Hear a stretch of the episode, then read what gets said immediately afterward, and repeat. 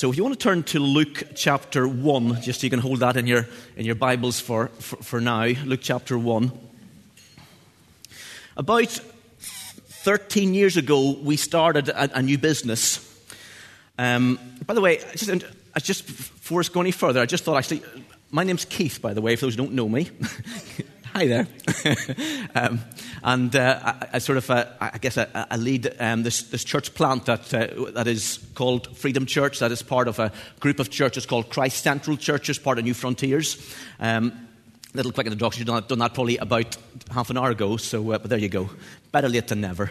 Um, but about, about 13 years ago, um, we opened up a, a, a new business, and uh, we'd been living in Northern Ireland at the time, and this great opportunity just came our way. A, a premises right in the heart, or right in, near the centre of, of Nantwich, um, and we thought it would be the perfect place to open our opticians business. So the plan was to move over there to to uh, to live upstairs and to run the business from downstairs. So Rachel, my wife um, she went over first of all. I had still got some work to do. I had to um, just finish off the job I was in for about a, week or so. So, in about two, three days probably after Rachel had left, I got a phone call from her at 4 a.m. in the morning. Yes, 4 a.m. in the morning. And I'm sort of half awake, half asleep, and she says to me, Keith, I think I'm pregnant. We had been trying for a baby for about five years. We had firstly given up hope that we were ever going to have any children. So this was a complete shock to us. We just, we just, we weren't expecting this at all. And I guess it was also probably part of our, our motivation, even for thinking and, and, planning to, to even open up or at least to throw ourselves into this new, new business. So when this, this came to us, I remember thinking, what, what are we doing? What's, what's going on here? So, what do you, how do you react in that situation? Well, I sort of half drowsy, half asleep, just turned over and went back to sleep. Two or three hours later, I awoke thinking, Have I been dreaming? Have I just imagined that? As, as, was there even a phone call at all? So I, I rang Rachel back quickly to see if it was true. Of course, it was. It was true. And then this wave of emotion just comes over me of just excitement of not knowing quite what to think or what, or what on earth is going on here. We have poured every penny we have into this business we, and more. And uh, we, we're moving into this flat which hasn't been lived in for 25 years. It's got no kitchen. The floorboards are up. That needs completely rewired. And I'm thinking, what have I done to my wife who's now with child?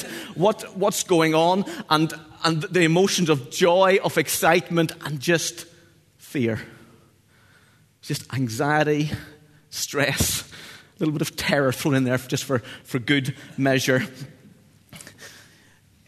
You see, the birth of a child changes everything, doesn't it?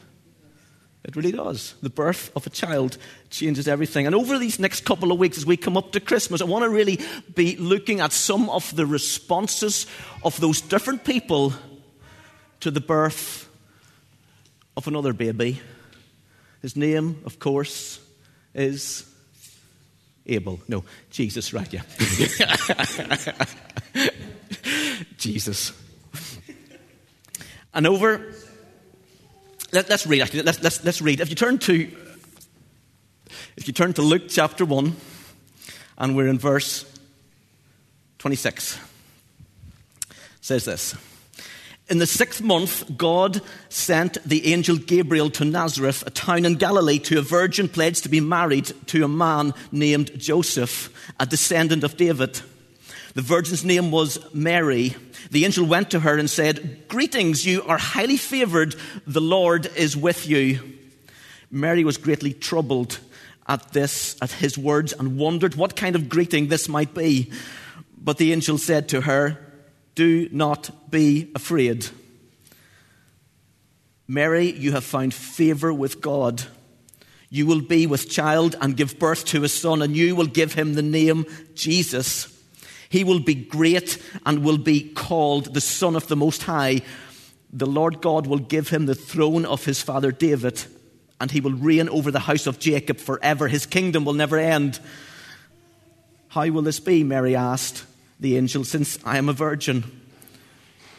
The angel answered, The Holy Spirit, it will come upon you, and the power of the Most High will overshadow you. So the Holy One to be born will be called the Son of God.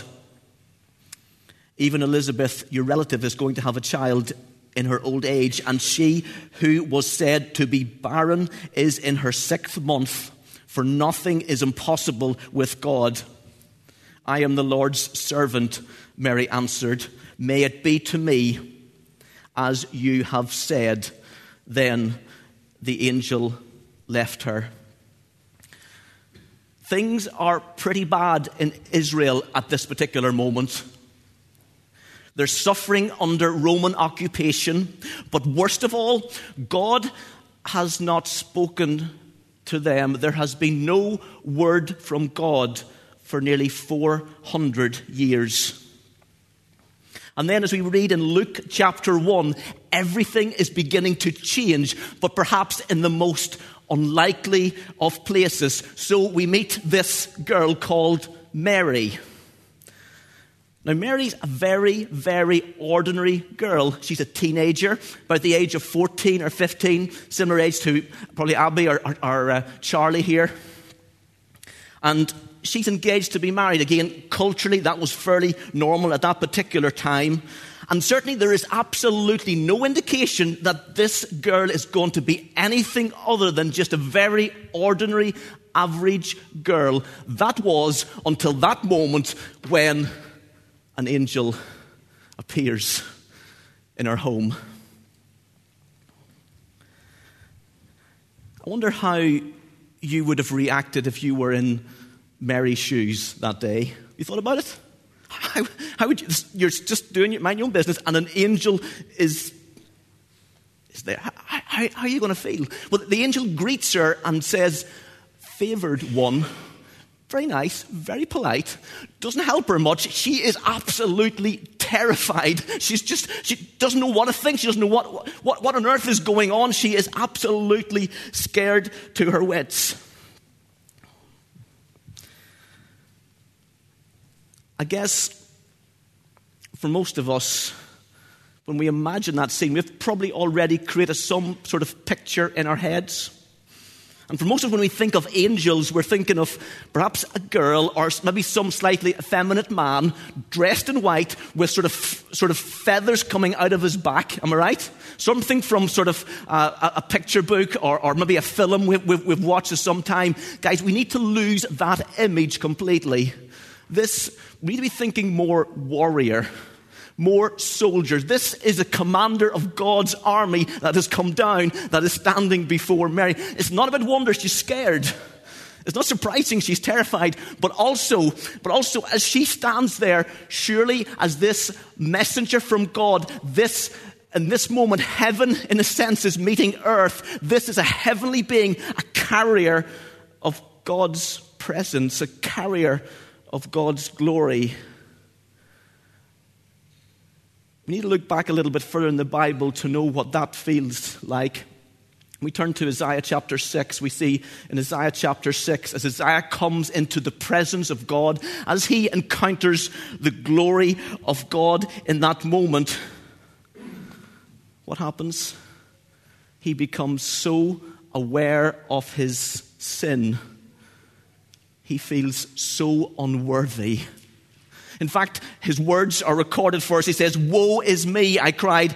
I am ruined. I am a man of unclean lips. I live among a people of unclean lips, and my eyes have seen the King, the Lord Almighty. But then notice what happens next in verse 5. And the angel says to him, He says, Then one of the seraphims, one of the angels flew to him with a live coal in his hand which he had taken with tongs from the altar. And with it he touched his mouth and said, See, this has touched your lips. Your guilt has been taken away. Your sin has been atoned for. Now, Isaiah knows that he cannot come near to a holy God. He knows he cannot come into the presence of a God who is just, who is righteous. He, he, he cannot be there. Why? Because he's a sinner. He's a sinner. He's not worthy to be there. We know that, do we? because of our sin, because of the condition of our hearts, we are separated from God. That's the way it should be. In fact, it's even worse. Because in meeting that perfect God, Isaiah is expecting death. That's what he deserves because of his sin. He's expecting death. And yet, we read this angel comes to him, he brings him amazing news. The best news. News of salvation, of hope, not death. And I wonder as Mary is standing before that angel, does she get a sense of her unworthiness at that moment? Does she feel a sense just of God's presence and therefore her unworthiness to come into that? We certainly know that it's out of her distress, out of her fear, that she hears the words, Don't be afraid. God's favor, God's blessing is resting on you. And folks, after 400 years of God not speaking, of God being very, very quiet, both to the nation of Israel and to Mary, God is speaking into this most unlikely of situations. In fact, God is speaking into a situation of hopelessness, into a situation of, of despair, and God speaks hope and he speaks salvation. I guess most of us know what it is to experience stress, anxiety in our lives. Yeah? Anybody not? We, we, we, I think in our modern society it almost gets worse, doesn't it, as time moves on. We, we, know. Now, I'm guessing, just a hunch, I'm guessing that most of us aren't feeling it because of the same reason Mary was. Most of us aren't meeting angels very often. At least I haven't, okay? But stress comes from a number of different reasons. It can be triggered from, from everything from just a feeling of frustration and nervousness over perhaps events in our lives, situations that we have to deal with, perhaps anxiety over worries and concerns, maybe the finding of a job or even the job we're already in, or, or just, you know, it can be just through a social situation. Sometimes that can just really stress us out. Maybe we've got exams coming up or tests coming up at school. Stress comes in many different forms and different ways. So it's not so much will we feel stressed, will we get anxious. The question is, how do we deal with those moments when they do come? Because they will, and they do.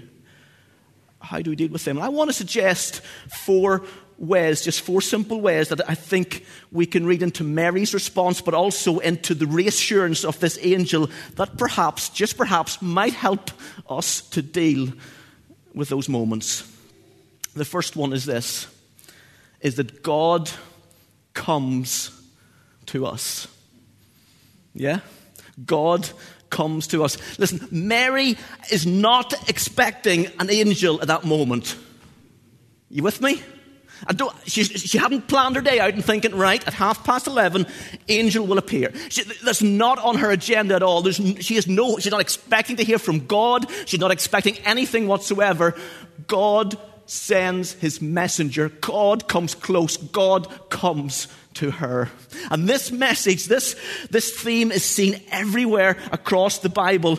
God does not wait for you. No, He pursues you. He comes after you. In fact, it says that when we are lost in our sin, God comes. He comes near to us. He took the initiative. He took the initiative in sending his son, Jesus, into this world as a baby. And as Jesus grew up into a young man, as he walked the streets of Galilee, as he faced the same difficulties and stresses and strains and temptations that you face, he did them without sin. But Jesus was born for a purpose. He was born to die. And as he hung there on that cross, he took your sin, He took my sin, every last one of them. He hung there, He bled, He died for you to buy your freedom, to buy forgiveness. He did it for you. He did it for you.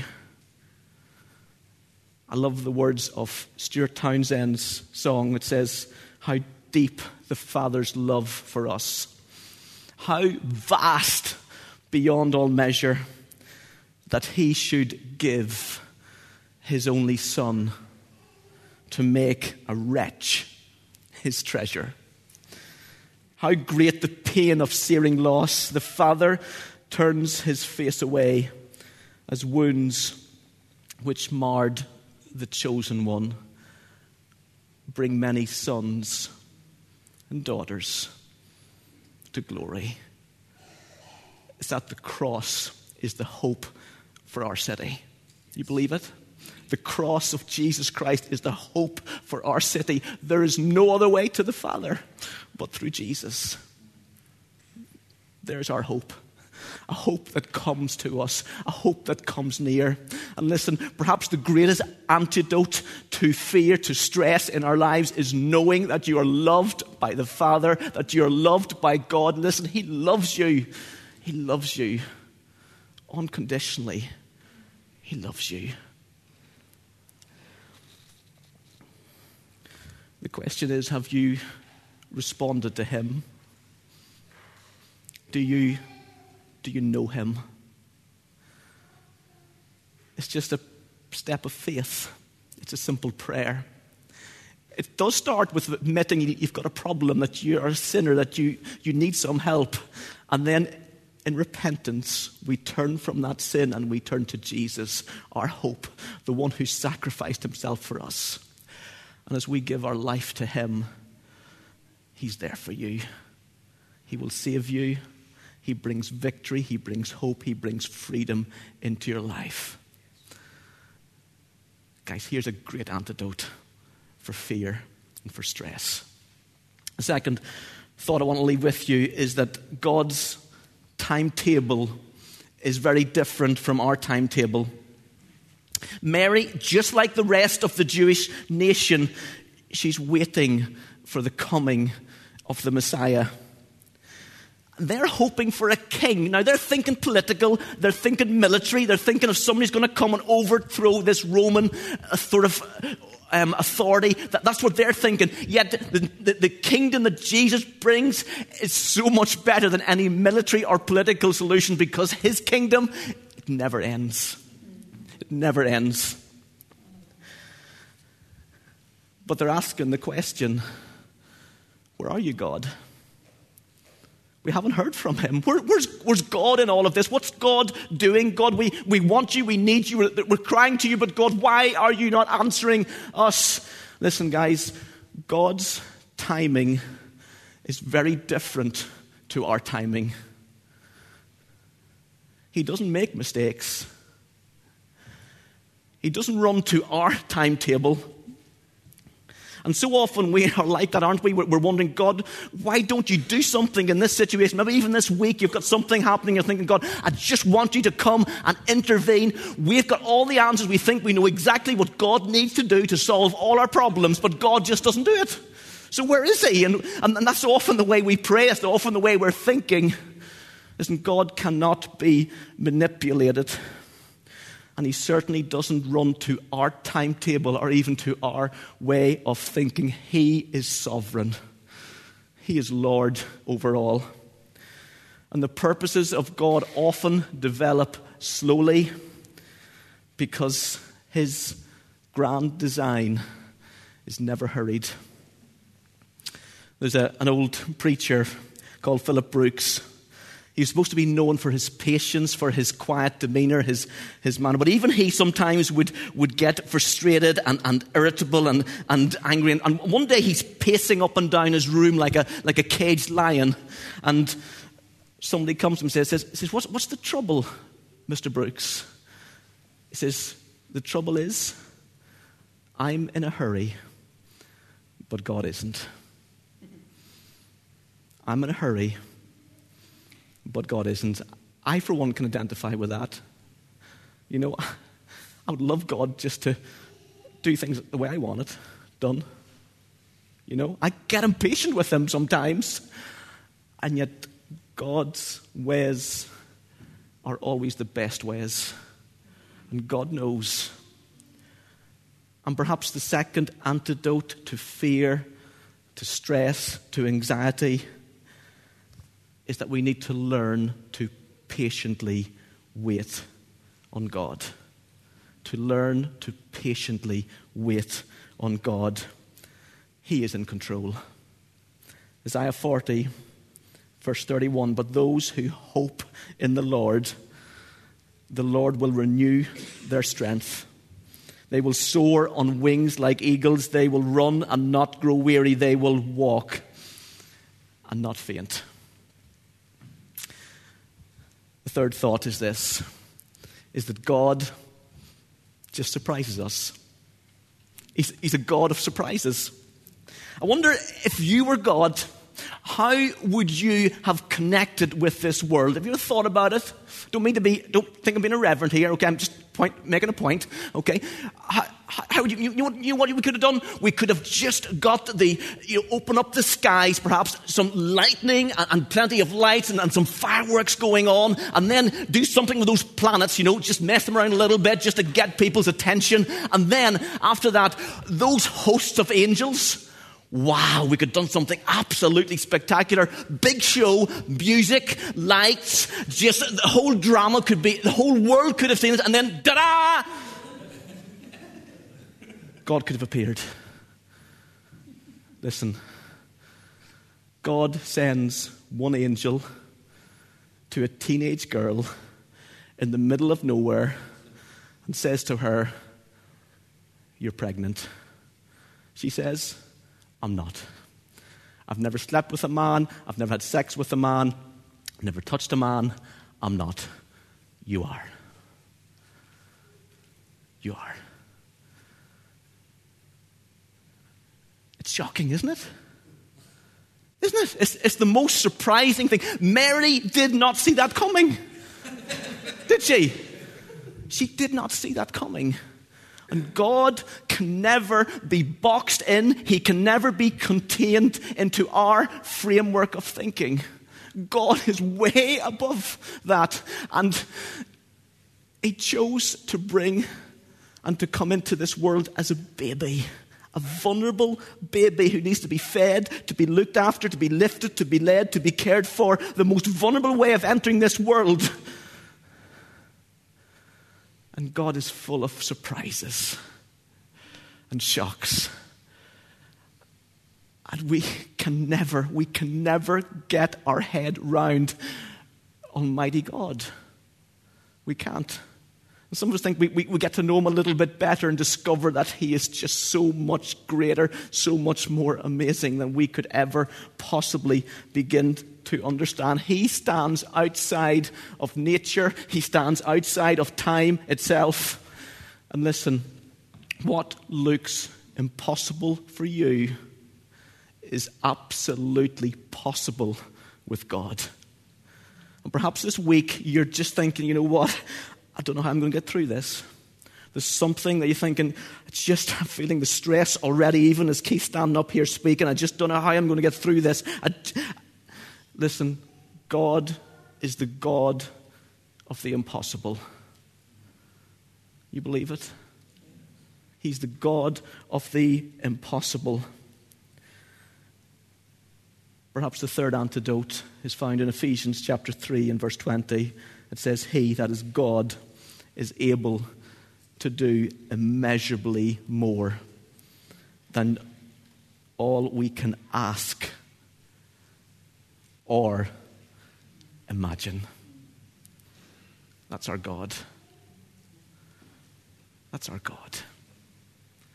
The fourth thought is this God keeps his promises. King David was the greatest king that Israel, uh, greatest king of Israel's history. But by the time of the events of Luke chapter 1 are beginning to unfold, David's been dead for a thousand years. His kingdom has been completely destroyed. But still, Gabriel is concerned to point out that Mary's child will reign on David's throne as a true and a mighty king over God's people. Some of you may remember back to over the summer, we, we went through the book of Ruth. The book of Ruth finishes with the word David. And we said at that particular point that it's pointing towards the coming of a king, of a great king. And King David was chosen by God to lead his people into a promise keeping obedience, into blessing. And as we've said, he truly was the greatest of all of the Old Testament kings, but he was not the king. There was a greater king that was still to come. And as Mary is standing with this angel as they're having this conversation, in that moment, we are witnessing the fulfillment of that promise. Because as Jesus comes, he comes in fulfillment of all of the Old Testament promises. All of the Old Testament has been leading up to this point, to this amazing point when Jesus will enter this world as a baby, when he will come and connect with humanity. Listen, in Jesus Christ, all authority and all power is found and he is the one who reigns on high. Truly, Jesus' kingdom will never end. And as Jesus went to that cross, he died, but he rose again. And he ascended up into heaven, and now he reigns alive and well over this world, over this universe. He is Lord, God of all, truly King over everything. In fact, the words of Jesus say, says, All authority in heaven and on earth have been given to me. Therefore, go and make disciples of all nations, baptizing them in the name of the Father, the Son, and the Holy Spirit, and teaching them to obey everything I have commanded you. And surely I am with you always to the very end of the age. Listen, God's promises can be trusted. And knowing that the mighty, almighty God, the ruler of this universe, has promised and said, I'm with you. And if you know him, if you've asked him into your heart, listen, he is with you. He loves you. So the question for you today as we finish I guess, what are you fearful of? What are the things that are concerning you and worrying you? You know, so often fear begins to grip us, takes a hold of us. As we said at the beginning, you know, the, the promise of a baby changes everything, and that is particularly true of Jesus, is it not? Because in Jesus Christ, we find one who we can truly trust and perhaps instead of letting fear control us, or our stresses, or worries, or anxiety control us, we need to learn to wait patiently on God, the God of the impossible, the God who loves you, the God who can, who is to be trusted. So I want to pray just as we finish. If you're happy, just stand with me.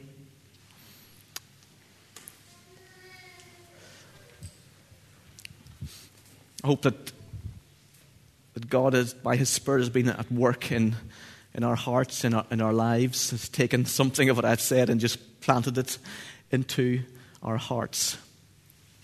That it will change us. Perhaps this week, as you look ahead of this week, there's maybe something that you're going to come up against. You know it's going to be difficult or challenging. Or perhaps just you've come here already just feeling stressed I just want to pray God's blessing. I want to pray God's peace over you right now. Guys, if that's, if that's you, if you want to just particularly to remember to pray, you want to just either look up at me or just raise your, raise your hand and just pray specifically. Father in heaven, we stand in your presence, knowing that you are good knowing that you come near to us and you sometimes surprise us, but knowing that you love us more than we can ever know. So, Father, I pray now by your Spirit, Lord, begin to just work in lives. Lord, those who are struggling with stress and strain, those who have got issues, Lord, that need dealt with this week, Lord, those who are crying for you to come and step into their situation, I pray, Lord, now in Jesus' name, you hear their prayers. Lord, we just believe that you will intervene, that you will provide the strength to keep going, the courage to move on or even, Lord, just to intervene completely in that situation. So, Lord, we pray now in your precious name, Lord, giving you glory and honor. We give you thanks. Amen. Amen.